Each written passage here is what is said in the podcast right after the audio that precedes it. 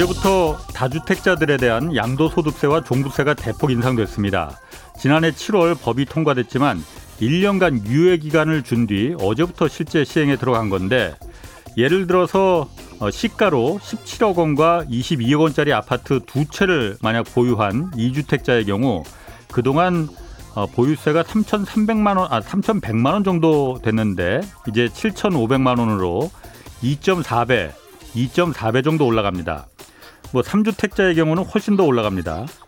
그래서 어제 오늘 언론에 나온 반응들을 좀 보니까 다주택자들이 이 양도세 부담 때문에 오히려 자식들에게 증여하거나 집을 내놓지 않고 버티게 들어갔다. 정책이 역효과만 불러일으켰으니 이 양도소득세 중과세 다시 깎아줘야 한다. 이런 논조가 좀 많았습니다. 양도소득세를 이거 깎아준다면 다주택자들이 정말 집을 매물로 내놓을까요? 예, 제가 다주택자라 해도 제가 다주택자라 해도 보유세 내는 것보단 집값 상승에 따른 이익이 더 많다면 집을 내놓을 것 같지는 않습니다. 집값이 내려가야만 그래서 갖고 있는 집들이 보유세만 이거 많이 내야 하고 더 이상 돈이 안 되겠네 하는 판단이 설 때 비로소 집을 내놓을 것 같습니다. 1년의 유예 기간을 줬는데도 버티기에 들어간 다주택자들이 집을 내놓게 하기 위해서 정부 여당이 지금 해야 할 일은 세금을 깎아주는 일일지 아니면 집값이 내려가게 할 수 있는 더 강력한 정책을 동원할지 이거 올바른 판단을 좀 내리길 기대하겠습니다. 안녕하십니까 경제와 정의를 다잡는 홍반장 저는 KBS 기자 홍사원입니다. 홍사원의 경제쇼 출발하겠습니다. 유튜브 오늘도 함께 갑시다.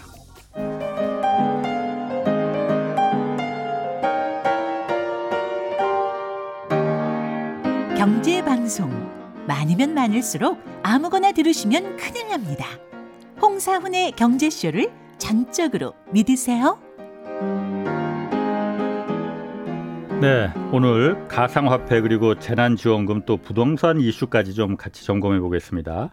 김기식 더 미래연구소 소장님 나오셨습니다. 안녕하세요. 예, 안녕하세요. 예. 네. 제가 예전에 한번 취재할 때 한번 뵌 것도 예, 같은데. 예, 그럼요. 네. 네. 자, 먼저 비트코인 얘기부터 좀 해볼게요. 예. 이게 4월 어느 때인가 8천만 원도 넘어갔었어요. 네, 네 근데 제가 네, 네. 오늘 들어오면서 잠깐 보니까 4,300만 원 이 정도 됐더라고요. 네, 네, 네. 그러니까 거의 반토막 나는 셈이죠. 네, 네. 이게 그런데 가상화폐 투자자들이 지금 600만 명 넘어섰다고 하고 네, 특히 네, 대부분 20대, 30대들이 여기 지금 많이 들어가 않습니까? 60%가 20, 30대로 파악되고 있습니다. 지금. 지금 이 상황 좀 우려가 큰 사람 크게 보는 사람들 많아요. 우려하는 네, 시각들이 네, 네, 어떻게 네, 보십니까?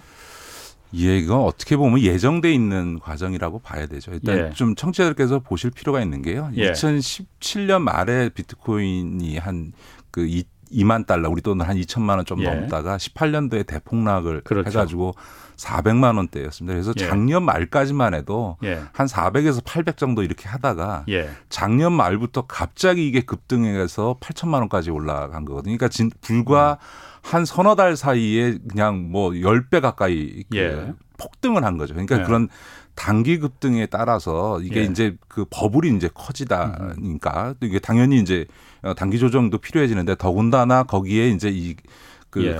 저희 나라만 그런 게 아니고 전 세계적으로 이 가상화폐 버블이 너무 심해지고 네. 이게 이제 투자 규모도 너무 늘어나고 이렇게 되니까 이제 각국 정부에서 야 이거 그냥 둘 일이 아니다라고 음. 하면서부터 이제 조치를 취하기 시작을 한 거죠. 그렇죠. 이제 중국은 이제 어. 원래도 2018년도 폭락의 계기가 됐던 게 이제 중국에서 아예 거래나 뭐 발행 이런 것 자체를 아예 상장 자체를 음. 금지시키는 이런 조치를 해오다가 아예 이번에는 중국에서 그냥 지금 음. 전체 그 비트코인의 60%를 지금 그 중국에서 채굴을 하고 있는데 아예 예. 채굴을 금지시킬 그렇죠. 뿐만 아니라 네. 지금 그 채굴했던 업, 그 음. 회사들을 음.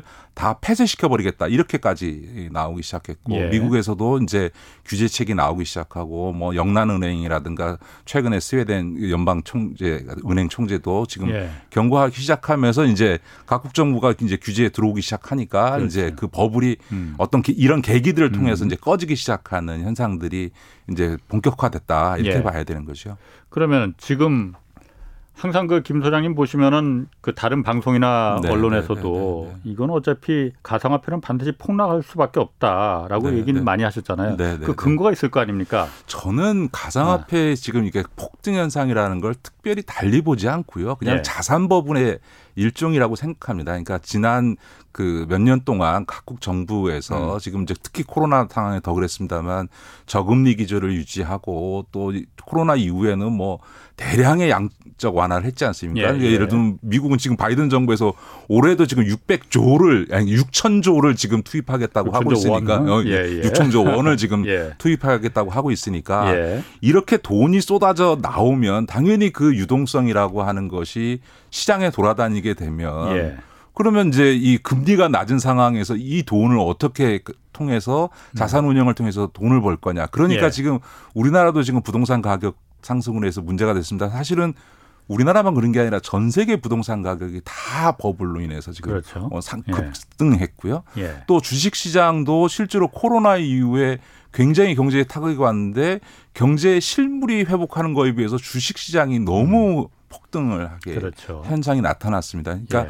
그것처럼 대규모 글로벌 유동성이 커지면서 어? 양적 완화를 통해서 커지면서 생겨난 예. 자산 버블이 이제 최근에 이제 음. 이 자산 그 가상화폐가 급등하게 된 것도 작년에 주식 시장이 엄청 뛰었거든요. 거기서 예. 이제 돈을 많이 벌었어요. 근데 그렇죠. 이제 올해 들었으면서 주식 시장이 우리나라도 그렇고 미국도 그렇고 조정장이 되는 거예요. 예. 그러니까 어 음. 여기는 이제 더 이상 큰 돈 못 버네. 어, 더 큰 돈 벌 수 있는 가상화폐 여기서 한번 해보자, 땡겨보자라고 해서 예. 전 세계적으로 그 다음 투기 대상이 이제 아. 가상화폐 쪽으로 몰린 거죠. 예. 그러면서 우리나라도 그렇고 전 세계적으로 가상화폐 이가 급등해 버린 양상이 예. 나타났다. 그러니까 이거는 특별히 무슨 음. 이 가상화폐 불- 뭐 비트코인 이거에 무슨 산업적으로 무슨 어떤 유의미한 변화가 있는 게 아니고요. 예. 그냥 쉽게 얘기하면 도박판에서 어.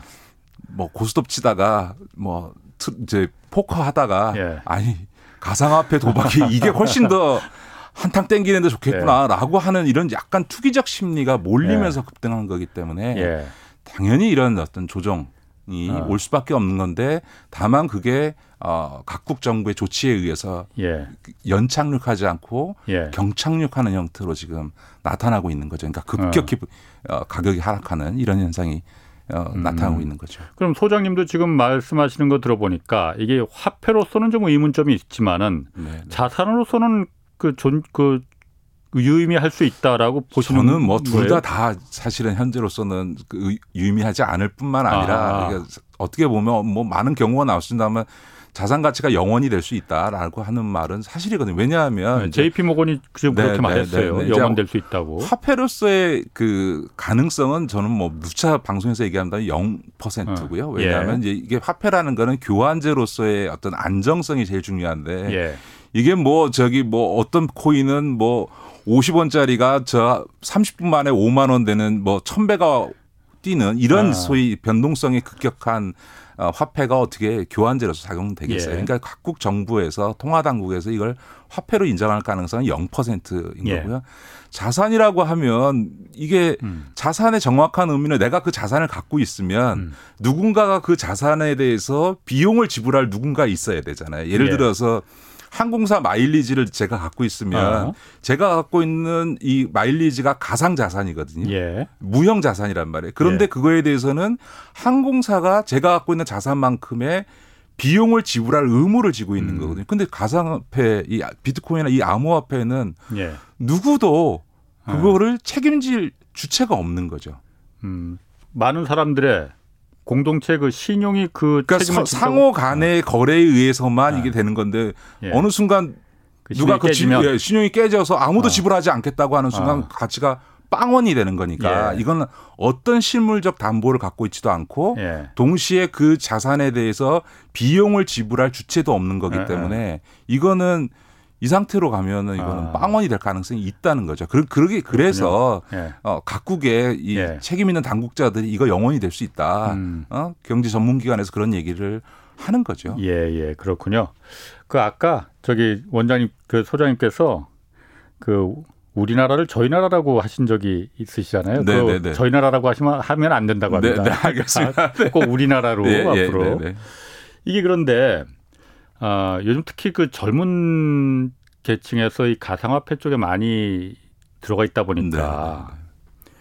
그 뭐라고 해야 될까요? 그러니까 일종의 그 믿음, 확신 네, 네. 이런 게 야 이거는 예전에 2000 아까 말씀하실 음. 때 2018년도에도 음. 그렇게 폭락했다가 지금 400만 원이 지금 8천만 원까지 올라갔었지 않느냐. 네, 네, 네, 지금 이렇게 4천만 원 떨어진 거 굉장히 기회다라고 생각하시는 분들 의외로 굉장히 많습니다. 실제로. 그렇습니다. 지금 이제 이른바 저가 매수의 기회 어, 어. 아니냐라는 얘기들을 하시는 분들이 예. 아, 있는데요. 이건 좀 몇 가지 점에서 짚어봐야 될 문제가 있는데요. 예. 뭐 라스베이가스 도박판도 그렇고요. 어느 도박판이나 돈 버는 사람이 아예 없진 않죠. 그러나 대다수는 어, 다 까먹고 다, 어. 다 잃고 예. 한두 명만 어떻게 하다가 잭팟 터져서 예. 돈을 버는 사람이 있을 수 있는데 예. 자기가 그 만 명 중에 한 명이 된다는 희망을 갖고 예. 과연 이 도박판 투기판에 음. 뛰어야 들어야 되느냐라고 예. 하는 거고요. 비트코인이나 이 가상화폐가 저는 경향적으로 계속 하락할 거라고 보지만 예. 그 중간에는 일부 올라갔다가 내려갔다가 아. 할수 있겠죠. 그러나 그 과정에서 꼭 어, 새로 들어오신 분들은 네. 올라갈 때 샀다가 다시 내려가서 손해 보고 그렇죠. 꼭 이렇게 상투 잡는 분들이 연이어 상투, 상투 를 잡는 분들이 계속 예. 어, 나오게 되거든요. 그러니까 지금은 저가 매수할 시점이다라고 해서 들어갈 타이밍이 아니고요. 예. 아, 그러니까 조금 더 예를 들어서 가상화폐 투자를 하고 싶은 분들도 올해는 좀 참으셔라. 저 이 말씀을 좀 드리고 싶습니다. 왜냐하면 음. 제도적으로도 정비가 돼야 되고요. 거래 예. 시장도 정비가 돼야 아. 되고 하는 과정이 있고요. 또 하나는 이제 네. 경향적으로 뭐 아까도 말씀드렸던 것처럼 이게 이제 자산 버블의 일종이라고 말씀을 드렸지 않습니까? 예. 근데 이제 미국이 지금 이제 인플레율이 지금 상당히 올라가고 있고 연말까지 지금 계속 인플레가 지속될 거라고 예. 보고 있고 우리도 지금 지난 그, 그 분기에 지금 소비자 물가 지수가 지금 2.6%도 예. 많이 올랐지 않습니까? 예. 그러면 이렇게 이제 인플레 압력이 쭉 생겨나게 되면 당연히 통화 당국은 지금까지와는 달리 이중에 이제 테이퍼링이라 그래서 국채 매입을 줄이면서부터 이제 네. 금리 인상으로까지 나가면서 이제 예. 이 인플레를 잡기 위해서 이제 뭐 긴축까지는 아니지만 음. 이제 통화 정책이나 금리 정책을 네. 쓰기 시작하거든요. 그러면 이제 당연히 이 자산 버블은 뭐 꺼지기 시작하게 돼 있는 거죠. 그리고 네. 미국이 한번 그렇게 하기 시작하면 전 네. 세계가 미국이 갖고 있는 금융시장이나 이런 네. 소위 이제 그 원화 시장, 외화 음. 시장에서 음. 차지하는 비중 때문에 전체적으로 이게 따라갈 수밖에 없게 되거든요. 예. 그러면 이제 속도는 어, 어느 속도로 빨라질 거냐라고 예. 하면 그래도 실물이 있는 부동산이 제일 늦게 꺼질 거고요. 음. 그 다음에 유동성이 그 다음으로 그래도 있는 이제 주식 시장이 꺼질 건데 아까도 말씀드렸던 것처럼 가상화폐는 실물 자산이 없는 어. 거기 때문에 그, 그 버블이 가장 직격탄을 맞을 거다. 다시 말해서 이게 무슨 각국 정부의 규제라고 하는 어떤 미시적인 정책 때문이 아니고 예. 가상화폐를 자산 버블로 이해한다면 예. 이 자산 버블이 이제 꺼질 시점이 생, 왔다. 어? 지금 그럼 꺼지고 있는 중에 그래서 꺼져서 지금 8천만 원이 4천만 원이 된 거예요. 그렇죠. 그러니까 더군다나 근데 앞으로 미국이 네. 이제 테이퍼링이나 금리 인상으로 기조를 잡아가게 되면 예. 이 당연히 자산 버블은 전 세계적으로 빠지게 될 건데 예. 부동산도 주식도 다 빠질 건데 가상화폐가 다시 예. 상승할 모멘텀이 없는 아, 거죠. 그렇죠. 그런 점에서 보면 경향적으로 내려가는 과정에서 일시 등락은 있을지 모르지만 한번 내려간 기조가 다시 턴하기 어렵다. 그러니까 예를 들어서 이런 겁니다. 17년도 말에 2만 달러까지 갔다가 18, 년도 초에 4천 원, 400만 원대로 음. 폭락한 뒤에 3년 동안 계속 그 기조가 유지됐거든요. 예. 그러니까 좋습니다. 예를 들어서 4년, 5년 뒤에 오를 어. 수 있지 않냐라고 얘기하시는 분은 제가 그거 제가 아니다라고 단정 못 짓겠습니다. 다만 최소한 앞으로 상당 기간 동안은 이 비트코인이나 이 가상화폐의 하락 경향성이 반전할 모멘텀이었기 때문에 지금 내려간 하락 기조가 음. 상당 기간 오래 지속될 가능성이 있다. 음. 그런 점에서 지금 저가 매수라고 들어가면 돈 물릴 가능성이 굉장히 높다. 이 말씀을 드리는 거죠. 그러니까 자산 시장에서 전통적인 자산 시장이라는 게 부동산과 주식이었는데 네, 거기다 네, 네. 가상화폐라는 새로운 신흥 그 자산이 등장했었는데 이게 법 그렇죠. 버블이 갑자기 확 커졌다가 돈이 워낙 네, 넘쳐나니까 네, 네. 가장 먼저 지금 거품이 버블이 터지기 시작한 거라 이거죠. 그렇죠. 그러니까, 그러니까 우리 특히 20, 30대 아. 청취자들께서는 꼭 유의하셔야 될 게 그러니까 부동산하고 주, 식 시장의 버블로 인해서 급등해 가지고 이제 여기서 네. 더큰 돈 벌기 음. 어려워졌다고 생각하니까 가상화폐 쪽으로 지금 옮겨온 거예요. 예.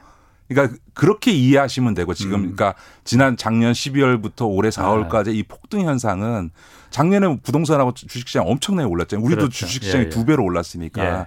그 다음에 그 다음 예 음. 소위 투기판으로 지금 여기로 온 거다. 음. 이렇게 이해하셔야 되지 무슨 가상화폐 자체에 있어서의 어떤 무슨 산업적 변화가를 음. 반영해서 가치가 올라가고 있는 건 아니다. 자산 가치가. 다시 버블이 다시 터지던 게 막혀서 올라갈 모멘텀은 지금 있을 이유가 아무 사실 없어요. 없습니다. 네, 네. 알겠습니다. 그런데 이게 사실 그 비트코인 가상화폐가 이렇게 갑자기 작년에 막 뜨기 시작한 게 네, 머스크 네네. 일론 머스크가 갑자기 뭐 이거 테슬라 이거로 살 수 있게 자동차 살 수 있게 네, 해주겠다 네네. 하고 뭐 이게 뭐 자기가 투자한다 뭐 이렇게 바람을 잡으면서 갑자기 네네. 된 거잖아요. 얼마 전에 그런데 또 애플이. 구인 공고를 내면서. 거기다가 구인 공고 경력에 그 가상자산 분야 경력자를 포함을 시켰거든요. 그러다 보니까 이게 또 해석을. 여기 뭐 투자 들어가 계신 분들이 그렇게 해석을 많이 하시는 것 같은데 애플이 또 이거 가상화폐 결제 준비하는 거 아니냐. 이거 그러면 진짜 결제 수단으로 테슬라도 그렇고 가능한 거 아니냐. 그 앨런 머스크 얘기를 했습니다만 아마 주식 시장에 주식을 갖고 앨런 머스크가 그런 발언을 했다면 아마 앨런 머스크는 지금 감옥 가 있을 겁니다. 아. 그러니까 예를 들어서 명백하게 네, 네. 시세 조정 행위를 한 음. 거고요. 아마 아마 미국의 그렇지. SEC라고 우리 같은 금융 감독원에 예, 해당되는 예. 데서 주식 시장에서의 주식을 놓고 그렇게 어, 앨런 머스크가 발언을 통해서 예, 예, 이런 이런 어. 시세 조정을 한 예. 혐의로 아마 아. 거의 감옥을 갔을 아, 아. 겁니다. 이제 저는 뭐 굉장히 무책임한 발언들을 예. 한 거고 아마 제가 보기엔 앨런 머스크의 심리는 자기 한마디에 이렇게 시장이 춤을 추는 걸 즐기고 있는 음, 그렇게 보는 거 아닌가 많아요. 이런 게 아. 보여지고요. 그런 말 사람의 말에 영향을 받으면 예. 곤란한 것 같고요. 예. 이 가상화폐라는 거는 청취자들께 제가 몇 번 말씀드렸던 게 이게 원래는 블록체인 기술에 기반해서 소위 예. 블록체인이라고 하는 네트워크 참여자에게 주어진 인센티브이고요. 블록체인 기술이라는 건 산업적으로 의미가 있습니다. 그렇죠. 아, 그리고 우리가 뭐 많이 제가 비유합니다만 옛날 싸이월드에서 도토리 주듯이 그런 블록체인 참여자들에게 일정한 인센티브를 제공하는 건 충분히 있을 수 있는 거죠. 예. 그러니까 저는 산업적으로 블록체인 기술이 발전할 수 있는 건 분명히 있다고 생각합니다. 그리고 애플이나 이런 데서도 그런 부분들을 당연히 관심 있게 보겠지요. 음, 예. 어, 그런 아. 요소하고 근데 지금은 아. 이 지금 이 가상화폐 시장은 그런 뭐 블록체인 기술에서 파생된 어떤 인센티브로서의 무슨 암호화폐가 산업이 발전하면서 무슨 가치가 상승하고 있는 게 아니라 그냥 일종의 투기판에서 음. 진짜 머니 게임을 하고 있는 상황이기 때문에 음. 그런 어떤 산업적인 요소랑 연관져서 예. 지금 판단할 상황이 전혀 아니다 그렇죠. 이런 아. 말씀드립니다. 사실 그 블록체인 기술이라는 게 말씀하신 대로 산업 산업적인 뿐만이 아니고 정말 네네. 사회 정말 세상을 바꿀 수 있을 만한 기술인데 네네네. 지금은 블록체인 하면은 바로 그게 가상화폐 이렇게 네네. 등식이 그러니까 돼 버렸단 말이에요. 본말이 전도된 거죠. 어, 네네. 그러다 보니까는 블록체인 그 기술까지도 그거 만약 연구한다고 하면은 뭔가 좀 야, 저 사람 그렇게 안 봤는데 그 코인 하고 있구만 이렇게 지금 막 인식이 그렇게까지 돼버렸어요. 실제로 만약에 중국이 아까 네. 말씀드렸던 건 중국이 지금 그 비트코인 채굴의 60%를 중국에서 하고 있는데 예. 네이멍주, 네몽고주나 예. 지금 이런 데서 지금 하고 있는데 중국이 실제로 그 가상화폐 채굴장들을 폐쇄시켜 가기 시작할 경우에 예. 뭐 아시다시피 블록체인이라고 하는 거는 수많은 컴퓨터가 네트워크로 그렇죠. 연결돼 있어서 예. 그거를 이제 누가 중앙 전산이 있는 게 음. 아니고 그 네트워크에 참여자 참여하고 있는 컴퓨터들 간에 상호 네, 네, 연결돼 음. 있으면서 연산해서 예. 이제 그 장부를 맞추는 그렇죠. 거 아닙니까? 근데 예를 들어서 60%를 채굴한 그 컴퓨터가 갑자기 다 없어진다. 예. 중국 당국이 그걸 다 폐쇄시키면서 그 예. 컴퓨터를 싸그리 다 치워버렸다. 예. 저는 그것이 미칠 파장도 어떻게 나타날지는 지금 예측할 수가 없는 거죠. 아, 그래요? 그거 제가 잘 몰라서 그러는데 그 컴퓨터를 채굴장에 있는 그 컴퓨터를 없애버리면 아니 그렇죠. 그러니까 어. 예를 들어서 이제 중국 당국이 어느 정도까지 조치를 할지는 제가 모르겠습니다만 아. 지금 이제 채굴 자체도 금지시켰을 뿐만 예. 아니라 음. 신규 채굴을 금지시킨 것뿐만 아니라 기존에 채굴했던 업체들을 예. 아예 폐쇄시키면서 그냥 문을 닫게 만들 받아 네, 네. 버리겠다 이렇게 나오고 있기 때문에 네. 이게 미칠 파장에 대해서는 사실은 그 정도의 이제 저도 기술적 전문성은 없어서 그러나 음. 그것이 상당히 어, 파장을 일으킬 가능성도 있다. 이런 그렇군요. 부분들이 지금 경고로 나오고 있는 거죠. 네, 알겠습니다. 그 우리나라에서도 지금 어쨌든 이게 저도 몰랐었는데 가상화폐 거래소가 있잖아요. 네네. 네, 그 네, 코스닥에 코스닥 거래소 이제 코스피 거래소가 있듯이. 네네. 근데 이게 지금 뭐 누구나 다 별다른 뭐 제약 요건도 없더라고요. 그냥 네네네. 신청하면 다 그냥 거래소로 설립할 수 있어. 법이 없, 따로 없다 보니까. 네네네. 예, 그래서 한 60개 정도 막 난립하고 있는데 네 9월 24일까지 지금 금융당국이 지금 금융위원회가 네, 네, 네. 정리하겠다는 거잖아요. 네네네. 실명 확인 일단. 나중에 큰 사고 터지니 실명 확인은 되는 데만 이제 허용하겠다라고. 예, 그러니까 지금 거래소는 뭐 60개라고도 하고 어, 느 군데에서는 뭐 100개가 넘는다고도 하고 어떤 데 200개도 된다. 왜냐하면 지금은 뭐 파악한 게안 되어 있기 때문에 지금은 예. 실제로 몇 개의 거래소가 뭘 하고 있는지도 지금 잘 어, 파악이 잘안 예. 되는 거죠. 아주 소규모도 있으니까요. 이제 예.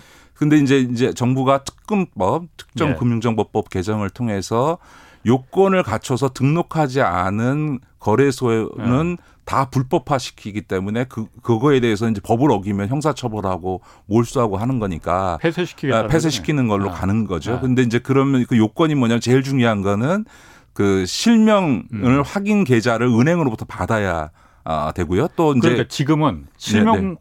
확인 아, 안 하고도 할 수 있는 거죠. 가명으로도 그 가상화폐를 거래, 할 수 있는 그렇습니다. 거예요? 지금은 이제 그 실명 아. 계좌를 받은 데가 네 군데입니다. 뭐 예. 업비트, 예. 비썸이냐 하는 아. 네 군데 정도가 이제 받은 거고 나머지들은 예. 지금 실명과 무관하게 지금 하니까 뭐뭐 뭐 환치기니 뭐뭐 아. 뭐돈 세탁이니 뭐니 이런 얘기들이 이제 나오는 거고요. 초등학생도 어쨌든 그렇죠. 이제 그런 점에서 이제 그런 이제 어 실명 어, 확인 아. 계좌를 아. 트는 게 제일 중요한 요건이고 그다음에 일종의 그 정보 보호 관리 체계를 이제 네. 어, 인증하도록 음. 하고 있고요. 돈 세탁 네. 방지 규정을 해서 고객의 그 의심 거래라든가 혹은 네. 고액 현금 거래에 대해서는 FIU라 그래서 금융정보보호원에다가 예. 신고하도록 한다든지 예. 자금 세탁 방지 의무를 따르든가 이런 요건들을 충족해야만 음. 가상화폐 거래소로서의 이제 아, 등록을 받아주고 그것을 어기게 되면 그 등록을 취소시키거나 예. 승인해주지 않을 수 있는 요건들을 갖추게 되거든요. 그러면 예. 이제 근데 지금 은행들이 이게 가상화폐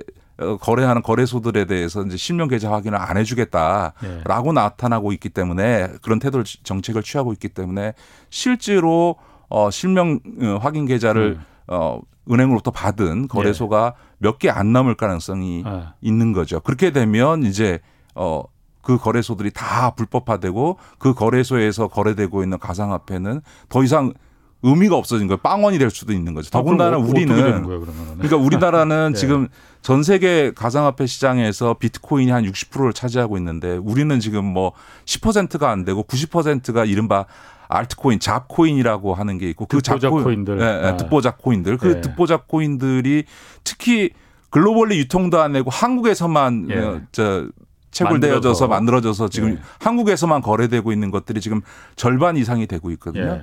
그러다 보니까 여기서 지금 사실은 버블들이 훨씬 더 커지게 있는 거죠. 아. 아까도 말씀드렸던 것처럼 50원짜리가 30분 만에 5만 원 1000배가 되는 이런 예. 코인들이 나타나는 것도 한국에서만 지금 벌어지고 있는 거예요. 예. 그러니까 이게 완전히 투기판이 되고 있는 거죠. 그러니까 이제 지금은 거래소들 입장에서 보면 이제 등록을 못하면 이제 이제 자기가 불법화되는 거니까 네. 등록을 하려면 요건을 갖춰야 되잖아요. 근데 은행들로부터 그러면 실명 계좌를 받아야 되는데 은행들이 그 리스크를 안, 안 해주려고 하니까 네. 이 이른바 잡코인들을 스스로 지금 상장 폐지시켜 가고 있습니다. 지금 5월 달에만 한 180개 지금 확인된 것만 한 180개 상장돼 있던 코인들이 지금 상장 폐지당했거든요. 그럼 그거 샀던 사람들은 어떻게 되는 거예요? 그냥 지금 거의 이제 그 사람들 전혀 보호받을 수 없죠.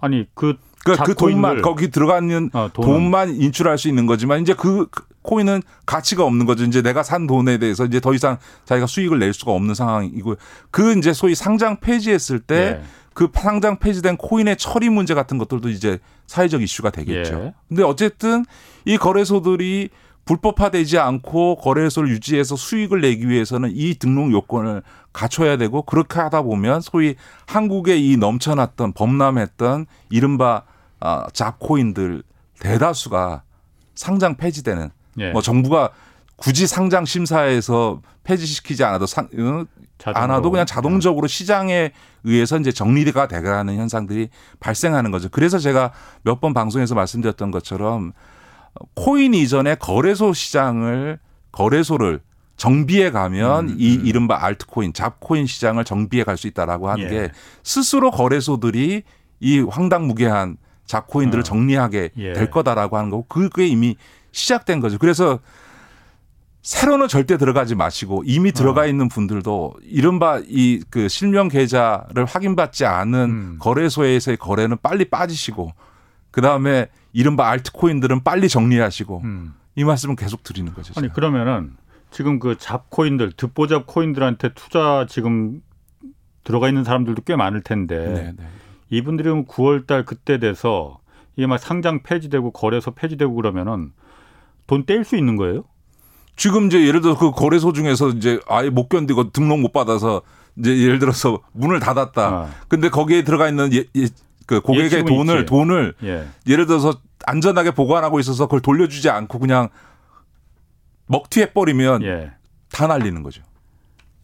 어, 어 그럼 그런 일이 실제로 실제로 발생할 거죠? 겁니다. 이제. 아. 그 그런 이제 폐쇄되는 거래소들에 예. 통해서 돈이 들어가 있는 분들 중에서는 그 거래소로부터 자기가 투자한 돈을 돌려받지 못하는 상황들이 벌어질 어. 수 있다. 그러니까 빨리 예. 빨리 그래도 그나마 계속 하시겠다는 분들은 어. 실명 계좌 확인을 받 해서 등록 은행으로부터 그 계좌를 받은 예. 거래소로 옮기셔야죠. 아니 지금 들어 얘기 들어보니까 당장 9월 24일 날까지 이제 금융위원회에서 네. 그 그때부터 이제 정리하겠다고 하는데 네, 그러면 네. 그런 사태가 막 발생할 거잖아요. 네, 네. 예견되는 상황이잖아요. 네, 네, 네. 돈 떼이는 사람들도 분명히 나올 네, 거고 네, 네, 먹튀하는 그 거래소 사장님들도 나올 거예요. 네, 네, 맞습니다. 당연히 예견되는데 지금 그런 부분도 다 금융당국이나 그 그러니까 저, 는 도대체 금융위가 아. 지금까지 이 상황을 방치해 온 것도 너무나 무책임하다고 생각하고요. 네. 법 개정한 것도 사실은 네. 우리가 그 가입해 있는 자금 세탁 방지 기구의 권고에 따라서 작년에 법을 개정을 했거든요. 예. 그러면 작년 3월 달에 법을 개정했으면 그거에 맞게 예. 거래소 시장을 정비해 오면서 지금 말씀드린 이런 사태가 벌어질 것을 예견하고 뭔가 준비하고 조치를 해 왔어야 되잖아요. 근데 뭐 하고 있겠지 설마.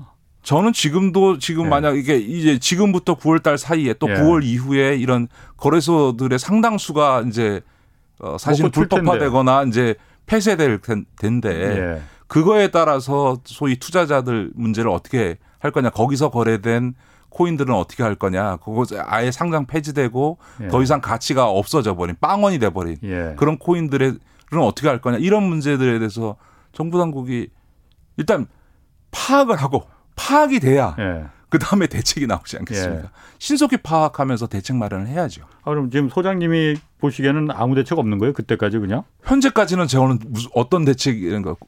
그러니까 늘 강조하는 게 투자의 책임은 투자자에게 있지 정부에게 있지 않다. 예. 어, 투자자 책임이다라고 하는 것만 반복하고 있지 그거에 대해서 정부의 책임은 아니 그거야 공자님 말씀이고 그 투자자가 그야말로 이런 그 옛날 바다 이야기가 딱그 판이었잖아요. 네. 어, 어느 정부 부처도 그거 그냥 게임 산업이고 그거 우리 저 소관 아니야 뭐 하고 그건 금융당국은 돈인데 왜 네, 그걸 네, 네. 기술 쪽에서 파 네, 네. 핸들링을 해 이러다 그 사고가 터져버린 거잖아요. 이것도 그럼 그렇게 될 수가 그러니까 있... 이미 이 잡코인 투자하신 분들 중에서 잘못하면 몇 달 안에 깡통 차시는 분들이 나왔더라고요. 근데 뭐 주식 시장에서도 깡통 계좌 이런 얘기 나오지 않습니까? 아, 예, 그런 것처럼 예. 이제 깡통 계좌 되시는 분들이 속출하기 시작할 건데 그에 대한 정부 당국에서 음. 금융위에서 이제 금융위가 주관부처로 이제 정해졌으니까. 그거에 따라서 어 대책 마련을 반드시 해야 되고 그 이전에 일단 어 투자자들께서 네. 어 스스로 빨리 그 리스크 해지를 하셔야 되고요. 그러게요. 이런 판이기 때문에 음. 절대로 지금 저가 매수다라고 해서 어 가상화폐 시장에 다시 새로 뛰어들지 마시고 음. 또 이 이른바 물타기라고 해서 손실 만회하기 위해서 추가 매수하는 일을 하지 마시고 특히 잡코인 이른바 예. 아, 한국에서만 유통되는 거래되는 이 잡코인 음, 투자는 빨리 손 터셔야죠. 그런데 그런 게 사실 비트코인이나 이더리움 뭐 이렇게 좀 알 들어본 네 들어본 네. 코인보다도 그런 듣보잡 잡코인들이 50원짜리가 5만 원이 된다면서요. 네, 네. 1000배가 뜨고 이러니까 한탕을 노릴 수 있기 때문에 코인 하는 사람들이 대부분 목적이 다 그거라니까요. 네, 네, 한탕이 네. 목적이라니까 네, 지금. 네, 네, 그러니까 그렇게 그러니까 그렇게 한탕 보고 뛰어드는 예. 그 우리가 뭐 저 타짜 영화나 이런 데 보면은 늘 얘기하지 않습니까? 그 고수들께서 도박판에 마지막에 돈 벌고 그렇죠. 떠나는 사람 아무도 없다. 결과적으로는 다 어, 패가 망신한다라는 것처럼 절대로 이런 투기판이 돼버린 이 가상화폐 네. 시장에서 일확천금 해보겠다라고 하는 심리로 투자에 들어가서는 절대 안 된다라고 하는 거고요. 적어도 글로벌리 거래가 되는 코인은 우리나라 국내 거래소 시장이 폐쇄 자기가 거래하는 데가 폐쇄돼도 자기가 네. 그 가상화폐를 보유하고 있으면 해외 거래소를 통해서도 거래를 할 수 있잖아요. 그러니까 예, 예. 소위 글로벌리 통용도 안 되는 거래도 안 되는 코인은 빨리 다 손절하셔야죠. 그러게요. 네. 차라리 도지 코인이 낫겠네. 이거 웃으, 웃으면서 얘기할 게 아닌데 사실. 네, 네. 알겠습니다. 가, 그 가상화폐 얘기는 거기까지 좀 하고 5차 재난지원금 얘기 지금 나오고 있습니다. 그래서 네. 지금 1분기 세수가 좀 많이 거쳤다면서요. 네, 19조 원이 더 거쳤다고 해요. 그래서 지금 뭐 그동안 지금까지는 기재부나 이쪽에서도 재난지원금 얘기 나오면 막 손살에 치고 막 그랬었는데 네네, 네, 지금은 네네. 그 정도까지는 아닌 것 같은 분위기예요. 그래서 네네네. 올해 아마 그 어. 예상 세수보다 네. 15조에서 최소 한 20조 정도는 더 어. 어. 세금이 거칠 것으로 지금 보여지고 있습니다. 1차 재난지원금 때 비용 그 금액이 14조, 14조 3천억 정도 예, 그 정도였다면 그러니까, 그러니까, 충분히 어. 뭐 추가적으로 국가부채를 어. 늘리지 않고도 예. 추가 세수만으로도 음. 지금 뭐 재난지원금이나 혹은 네. 뭐 하여간에 네. 이 코로나 상황에서의 국민들에 대한 네. 지원 정책을 취할 수 있는 상황이 된 거죠. 그럼 재정 부담은 그러니까 국가 부채 문제는 별로 그렇게 문제 안 되는 건가요? 그럼 세수가 많이 거쳤으니? 그렇죠. 그러니까 추가적으로 어. 국가 부채가 늘어나는 일은 없을 그렇군요. 텐데 이제 작년에 저희가 이제 100조 이상의 국가 부채를 늘려놨기 때문에 예. 이 추가 세수를 그 그런 아. 늘어난 부채를 상환하는 용으로 아. 비축해 둘 거냐 예. 아니면 더 쓸 거냐의 예. 기조인데 예. 저는 아직은 음. 지금 코로나 이후에 경기 회복이 지금 빠른 속도로 되고 있는 거는 사실이지만 예. 여전히 그 온기가 예. 어, 이 밑으로까지 내려가 있지 않지 않습니까? 예. 이러면 예. 뭐 지금 우리나라 수출 기업이라든가 일부 업종들은 이미 뭐 코로나 이전보다 어, 코로나 때 이전보다도 더 좋아지는 더 상황으로 예. 가고 있고 올해 미국의 경제 성장률이 7%를 예상할 정도로 지금 예. 막 거의 호황 국면 예. 오히려 인플레를 걱정할 그렇죠. 정도의 국면이 됐으니까 어뭐 이제는 이제 뭐더 더 이상 무슨 어, 경제 위기 상황 어, 어려움에서 무슨 지원할 필요가 없지 않냐 이런 얘기를 하시지만 아직은 그이 소위 경기가 호황 국면으로 가는 음. 것에 온기가 내려가지 않았으니까 여전히 어, 국민 어려운 국민들에 대한 음. 지원 정책은 취할 필요하다. 수는 있겠죠. 그런데 그런 부분에서는 약간 분배가 필요한 것 같아요. 예. 왜냐하면 이제 당장 어려운 분들에 대해서는 여전히 뭐그 자영업 손실 보상 문제라든가 또뭐 예. 뭐 지금 그 타격을 직접적으로 받았던 분들한테는 좀더 어, 지원을 해줘야 될 것 같고 예. 그러나 또 한편에서는 다음 세대에게 재정 부담을 빚을 덜 음. 남기기 위해서는 좀 재정을 건전하는데도 일부 써야 되고 그런 네. 것 같습니다. 여전히 확정적 재정 기조는 문재인 대통령이 언급하셨던 예. 것처럼 예. 유지할 필요는 있겠다 음. 이렇게 봅니다. 자 그러면 어쨌든 이걸 재난지원금으로 확정적 그 확장적 재정을 이제 우리가 대책으로 방안을 이제 추진한다면은 아, 1차 지원금 때는 이제 보편적 그 네, 소위 네. 말하는 국민 모든 가구한테 이제 다 나눠줬어요. 네, 네, 네. 네. 그리고 2차부터는 이제 다시 선택적으로 이제 어려운 네네네. 네, 분들한테만 네네네. 지급을 했단 말이에요. 네네네. 논란이 많습니다. 네네네. 그 소장님은 어떻게 보십니까? 어떤 쪽으로 이번 5차가 만약 그 재난지원금이 결정이 된다면은 어떻게 집행이 돼야 될까요? 저는 보편적 지급에 대해서는 되게 비판적입니다. 이게 네. 예를 들어서 이제 예를 보편적 지급을 하는 음. 것에 이제 그 논리가 이제 기본 소득의 논리하고 되게 비슷하게 네. 제기가 예. 되는데 하나는 어, 예를 들어서 이제 어려운 상황에 있는 국민들에게 지원을 해준다라고 얘기를 하는데 사실은 국민의 반 이상 대다수는 네. 사실은 코로나 상황에도 불구하고 뭐 봉급쟁이 생활자들이야 무슨 타격이 있었겠습니까? 뭐 예. 뭐 대기업도 아니고 맞습니다. 우리 KBS 예. 다니는 직원들이나 아, 아무 타격 없습니다. 뭐, 뭐 금융권이나 예. 아무 타격 없잖아요. 근데 예, 예. 아무 소득에 타격이 없는데 그분들에게 왜 어려운 음. 상황이 있으니까 지원해 줘야 된다라고 예. 하는 건 말은 성립이 안 되는 거거든요. 그러니까 예를 예. 들어서 소위 이른바 어, 재난지원금으로 50만 원, 100만 원을 준다 하더라도 당장 생계가 끊어진 분들한테는 이건 엄발의 오줌 누기지만 어떤 네. 분들한테는 네. 사실 손실 난 게 없는데 가외돈 생긴 꼴이 되는 거니까 음. 저는 소위 재난 상황에서의 어려움을 지원해 준다라고 하는 재난지원금 취지에서 보편 지급이라고 하는 건 저는 바람직하지 않다고 음. 보고요. 또 한편에서는 이제 경제 소비 효과 얘기를 많이 하는데요. 예예. 예. 경제 소비 효과도 사실은 예를 들어서 1년에 연봉이 1억이나 2억 받는 분한테 50만 원 더 준다고 해서 얼마나 추가 소비하겠어요. 그냥 음. 카드를 긁었더니 그게 원래 자기 카드에서 나가지 않고 재난지원금에서 음. 나갈 예. 뿐인 게 그러니까 이른바 그걸 대체 소비 효과라고 하기 때문에 지금은 예. 뭐 여러 논란이 있습니다만 사실 강한 보편적 지급을 주장했던 경기도의 경기연구원도 예. 사실은 이제 보편적 지급을 했을 때 음. 추가 소비 효과는 한 30%라고 사실은 음. 통계상 잡혀 있고요. 그건 뭐 KDI나 또 저 서울시 연구원에서도 했을 때 대개 예. 어, 전 국민 지급을 했을 때 소비 이게 효과는 30% 정도밖에 안 나오는 것으로 나타나거든요. 예. 그러니까 당연히 예를 들어서 어 소득이 급격히 떨어졌거나 소득이 없어진 분들한테는 100만 원 주면 100만 원 다 소비해 예. 하죠. 그건 순소비죠. 안 예. 줬으면 어, 소비 못했을 것에 대한 순소비 순증 효과가 나타나지만 네.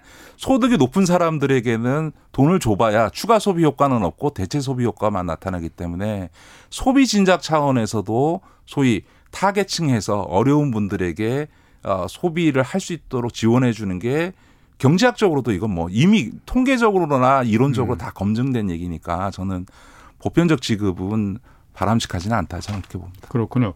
근데 일각에서는 지난번 어쨌든 2차, 3차 뭐 이때 선택적으로 이제 임대를 지원하고 어려운 네네네. 분들한테 네. 했을 때 그 돈이 그냥 임대료 한 번 갚는 거로 끝나버리지 않았느냐. 네네네. 네, 이른바 네. 돈이 돌지를 않았지 않느냐. 승수 네. 효과가 없지 않았었느냐.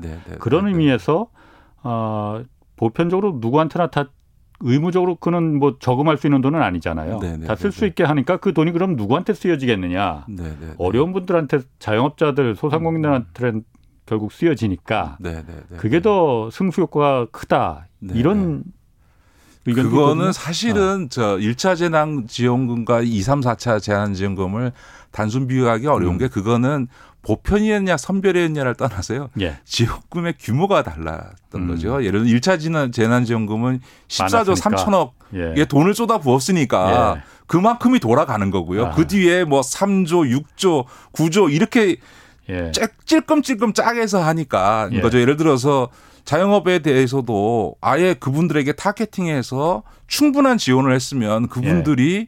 훨씬 더 소위 지원 효과도 컸을 거고 예. 그분들도 음. 소위 이제 소비를 통해서 어이 소위 승수 효과를 냈겠죠. 그러니까 예. 사실은 보편 선별보다는 소위 지원의 규모 전체 규모가 음. 어느 정도냐. 음. 그러니까 쉽게 경제학적으로 얘기하면 그냥 100조의 돈을 쓰면 100조만큼 도는 거고 50조의 예. 돈을 쓰면 50조만큼 아. 도는 거고 10조의 돈을 쓰면 10조만큼 도는 거죠. 예. 아, 지원 규모의 문제지. 가 훨씬 더 크죠. 그게 훨씬 더 크. 뭐건 네, 당연한 네. 얘기일 것 같아요. 네, 네. 아니 왜냐하면 예. 돈을 받았는데 그거를 예를 들어 은행에다가 아. 저축해 놓고 있어서 이중에 사장 효과가 발생하면 모르겠는데 네. 그게 아닌 다음이야. 그렇죠. 네. 아, 알겠습니다. 그 부동산 얘기도 좀 한번 좀 돌아가 볼게요. 지금 어제부터 이제 제가 아까 오프닝에서도 잠깐 말했지만은 어제부터 이제 다주택자들, 1주택자들은 뭐 별로 상관이 없어요. 다주택자들이 종부세하고 양도소득세가 크게 올랐단 말이에요. 이게 작년에 그러니까 7월에 1년 전에 법을 개정하면서 다주택자들이 빨리 좀 집을 내놔야만이 이게 그 집값이 안, 그 내려 안정될 테니 그 방법으로다가 지금 도입한 거였잖아요. 네네. 네, 네. 그런데 이게 정부의 생각하고는 달리 다주택자들이 집을 내놓질 않았단 말이에요. 네, 네, 우리 뭐 네, 증여해버리거나 뭐 그럼 아, 자식들이 뭐 이주택자가 될 수도 있겠지만 증여하거나 아니면 그냥 집값 더 오를 테니 안 내놓고 버티겠다. 어떻게 해야 됩니까 이거 그러면? 어. 지금 지금 놀라야 되는 게 양도세 그 예. 다주택자 양도세 중과 예, 예. 문제인데 이제 이거를 한 거는 두 가지 목적이 있었던 음. 거죠 작년에 하면서는 예. 하나는 이제 소위 이제 그 모든 소득이 발생하면 집을 네. 팔아서 소득을 하든 근로소득을 하든 네. 사업소득이 생기면 그거에 따라서 세금을 걷어야 되는 게 맞는 거죠. 지금 예. 양도소득세라고 하는 것도 지금 이제 이른바 그 근로소득세처럼 세율이 그 소위 양도소득의 규모에 따라서 차등화돼 6%부터 네. 40몇 퍼센트까지 이렇게 좀 차등화돼 있는 예. 건데 다만 다, 다주택자에 대해서는 이제 중과 규정을 네. 둔 거죠. 그러니까 이제 최고 소위 75%까지 그렇죠. 가요. 최고 75% 가는 건데 이거는 그냥 그 조세 정책의 차원에서 보면 예. 무엇으로든 소득이 생겼으면 양도소득이든 네. 근로소득이 생겼으면 그 소득에 대해서 세금을 물리는 거를 부동산도 예외 없이 음. 소득에 대해서 세금을 물린다라고 하는 조세 형평성 차원에서 당연한 조치인 게 하나 있고 네. 도, 또한 거기에 덧붙여 놀린 것은 네. 거기에 더해서 다주택자에 대해서는 중과를 하는데 네. 1년을 유예시켜 줌으로써 그 사이에 빨리 팔아라라고 네. 해서 매물 유도를 한 거거든요. 원래 그거 목적이 그러니까 이제 네. 이두 가지 목적이 다 있었던 건데 예. 문제는 지난 1년 동안 시간을 줬는데도 불구하고 이분들이 안 파시잖아요. 안 예. 파시는 이유는 아, 양도소득세 중과돼서 내는 세금보다 부동산 가격이 예. 올라 생길 수 있는 이익이 크다는 예. 좀 계산을 하신 거죠. 그 다음에 예. 또 하나는 대선 다가오면 선거 때 표 얻으려고 분명히 이거 후퇴할 거다라는 기대를 한 거거든요. 지금 벌써 깎아주자는 얘기 나오니까. 그러니까 이제 어. 그래서 지금 예, 를 들어 지금 뭐 민주당 내에서 나오는 게 그 부동산 그저 양도소득세 다주택자 중과를 4개월 더 유예해 주자라고 예. 하는데 1년 동안 안 팔았던 분들이 지금부터 4개월 더 유예해 준다고 팔 리가 없죠. 오히려 4개월 유예해 줘? 그러면 4개월 뒤면 10월 달이면 대선 더 가까워지니까 또 1년 유예해 주겠지. 더 나가서 표 얻기 위해서 대선 때 가면 아예 중과 폐지하겠다고 하겠지 하고 더 버티죠. 예. 그러니까 부동산이라고 하는 거는 굉장히 심리적인 요소가 예. 작동하는 예. 거기 때문에 예.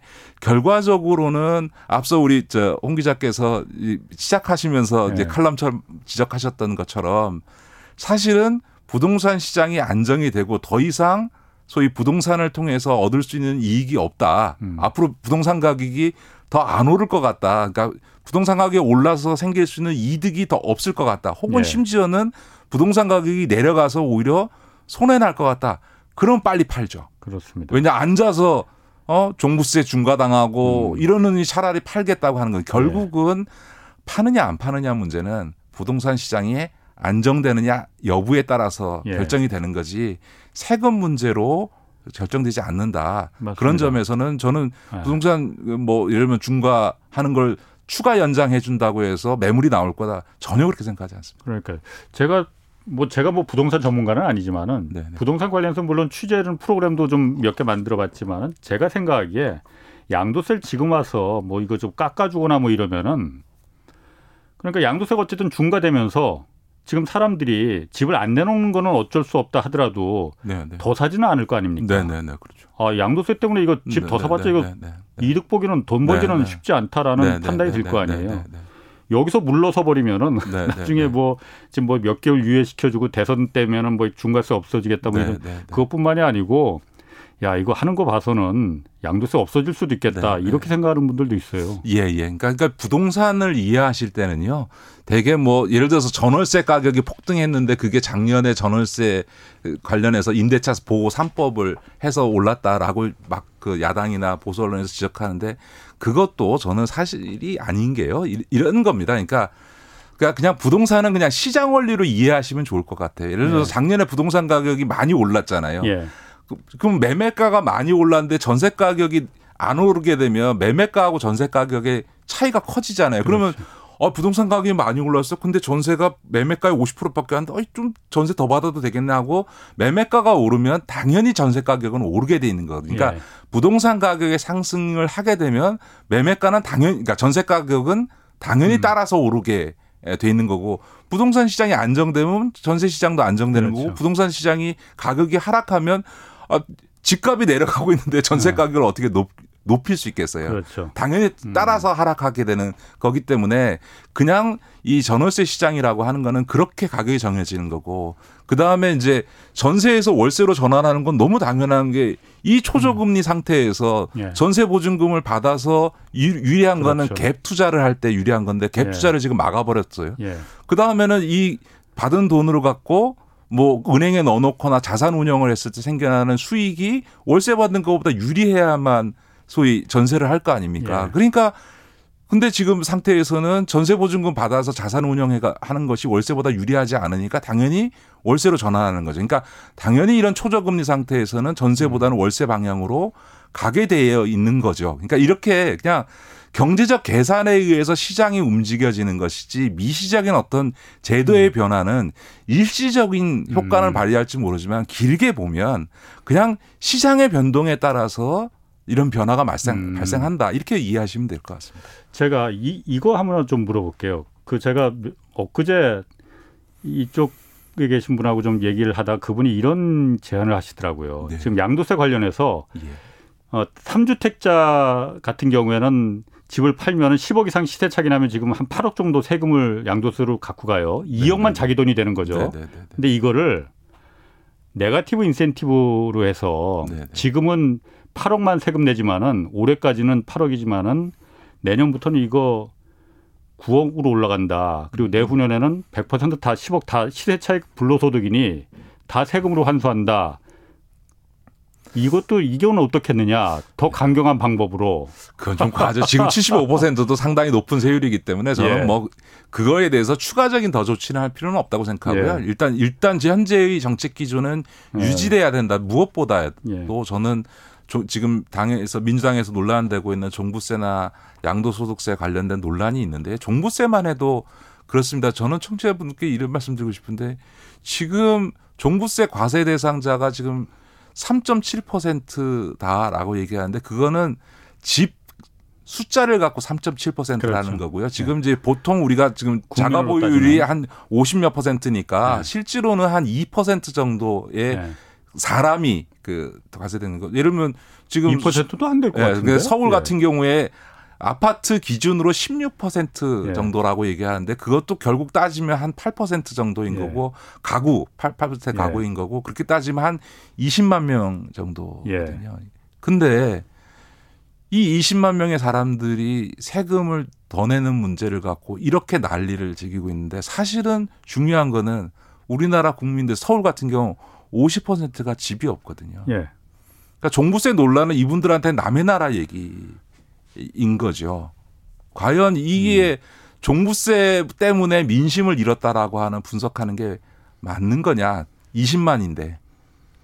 음. 지금 그렇게 여, 여당에서 생각해서 지금 여러 가지 대책들을 지금 내놓는 이제 거잖아요. 지금 종부세와 관련해서 지금 나 양도소득세 그 어. 다주택자 중과와 관련해서 집을 두 채, 세 채 가져서 75% 양도소득세 내는 사람이 대한민국 사람 중에서 몇 명이나 되겠습니까? 그러니까 그 사람들 그 사람들을 위해서 왜안 정책을 변경해야 되고 아. 세금을 깎아줘야 되는지 일반 서민들이 도대체 그게 자기하고 무슨 상관이 네. 있겠어요. 저는 그런 점에서 지금 그 민주당 안에서 벌어지고 있는 이 종부세 양도세 논란이라고 하는 거는 매우 부적절해 보이- 보이고 사실은 어떻게 보면 지금 저는 뭐 그런 생각이 드는데 우리 언론사 기자분들의 대부분이 지금 이 종부세 대- 대상이 되는 주택에 사셔서 이렇게 민감하신 건지 그렇지도 또 국- 않아요. 국회의원들이 만나시는 분들의 상당 숫자가 다 이게 종부세 대상이셔서 그런지 모르지만 실제로 부동산 문제에서 좌절을 느끼고 있는 서민 중산층의 목소리에 오히려 더 그분들의 이해관계에 훨씬 더 주목해 봐야 되는 거 아닌가 저는 그렇게 봅니다. 그러니까 이렇게 이런 상식적으로 이게 맞을 것 같은데 지금 정부 여당에서 이 방안이 자꾸 나오는 게 지난번 재보궐 선거에서 참패를 당한 게 부자들 세금 안 깎아줘서 진 거다. 지금 나오는 대책으로 보면 막 그런 식으로 해석이 되잖아요.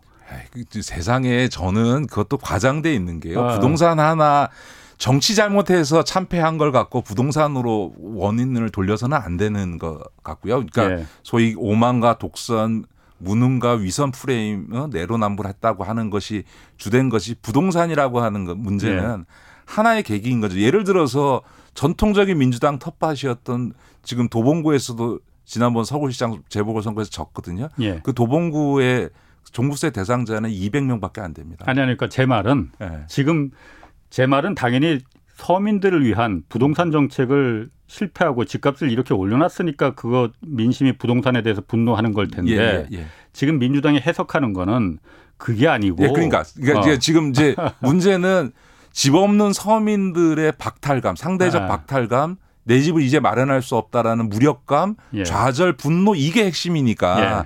집 없는 서민과 중산층 혹은 저가의 서민주택에 사는 분들을 초점으로 정책을 맞춰야 되는데 음. 마치 무슨 종부세, 양도세 때문에 참패한 것처럼 지금 잘못 해석하고 있는데 실제 그, 그 근거 중에 하나가 아파트 많은 데는 다 줬다라고 얘기하는데 아까 지금 방금 말씀드렸던 것처럼 도봉구처럼 종부세 200명밖에 전체 그 도봉구 전체 주민 중에서 200명 밖에 종부세 대상자가 없는데도 불구하고 거기서 졌거든요. 그러면 종부세 때문에 도대체 졌다라는 분석은 도대체 있을 수 없는 객관적이지 않은 분석이다라는 알겠습니다. 얘기죠. 아이고 오늘 뭐 하여튼 시간이 좀 짧습니다. 지금까지 김기식 더 미래연구소 소장 함께했습니다. 고맙습니다. 네, 고맙습니다. 자 오늘 여기까지 하겠고요. 저는 어, 경제와 정의를 다잡는 홍반장 홍사원의 경제쇼였습니다.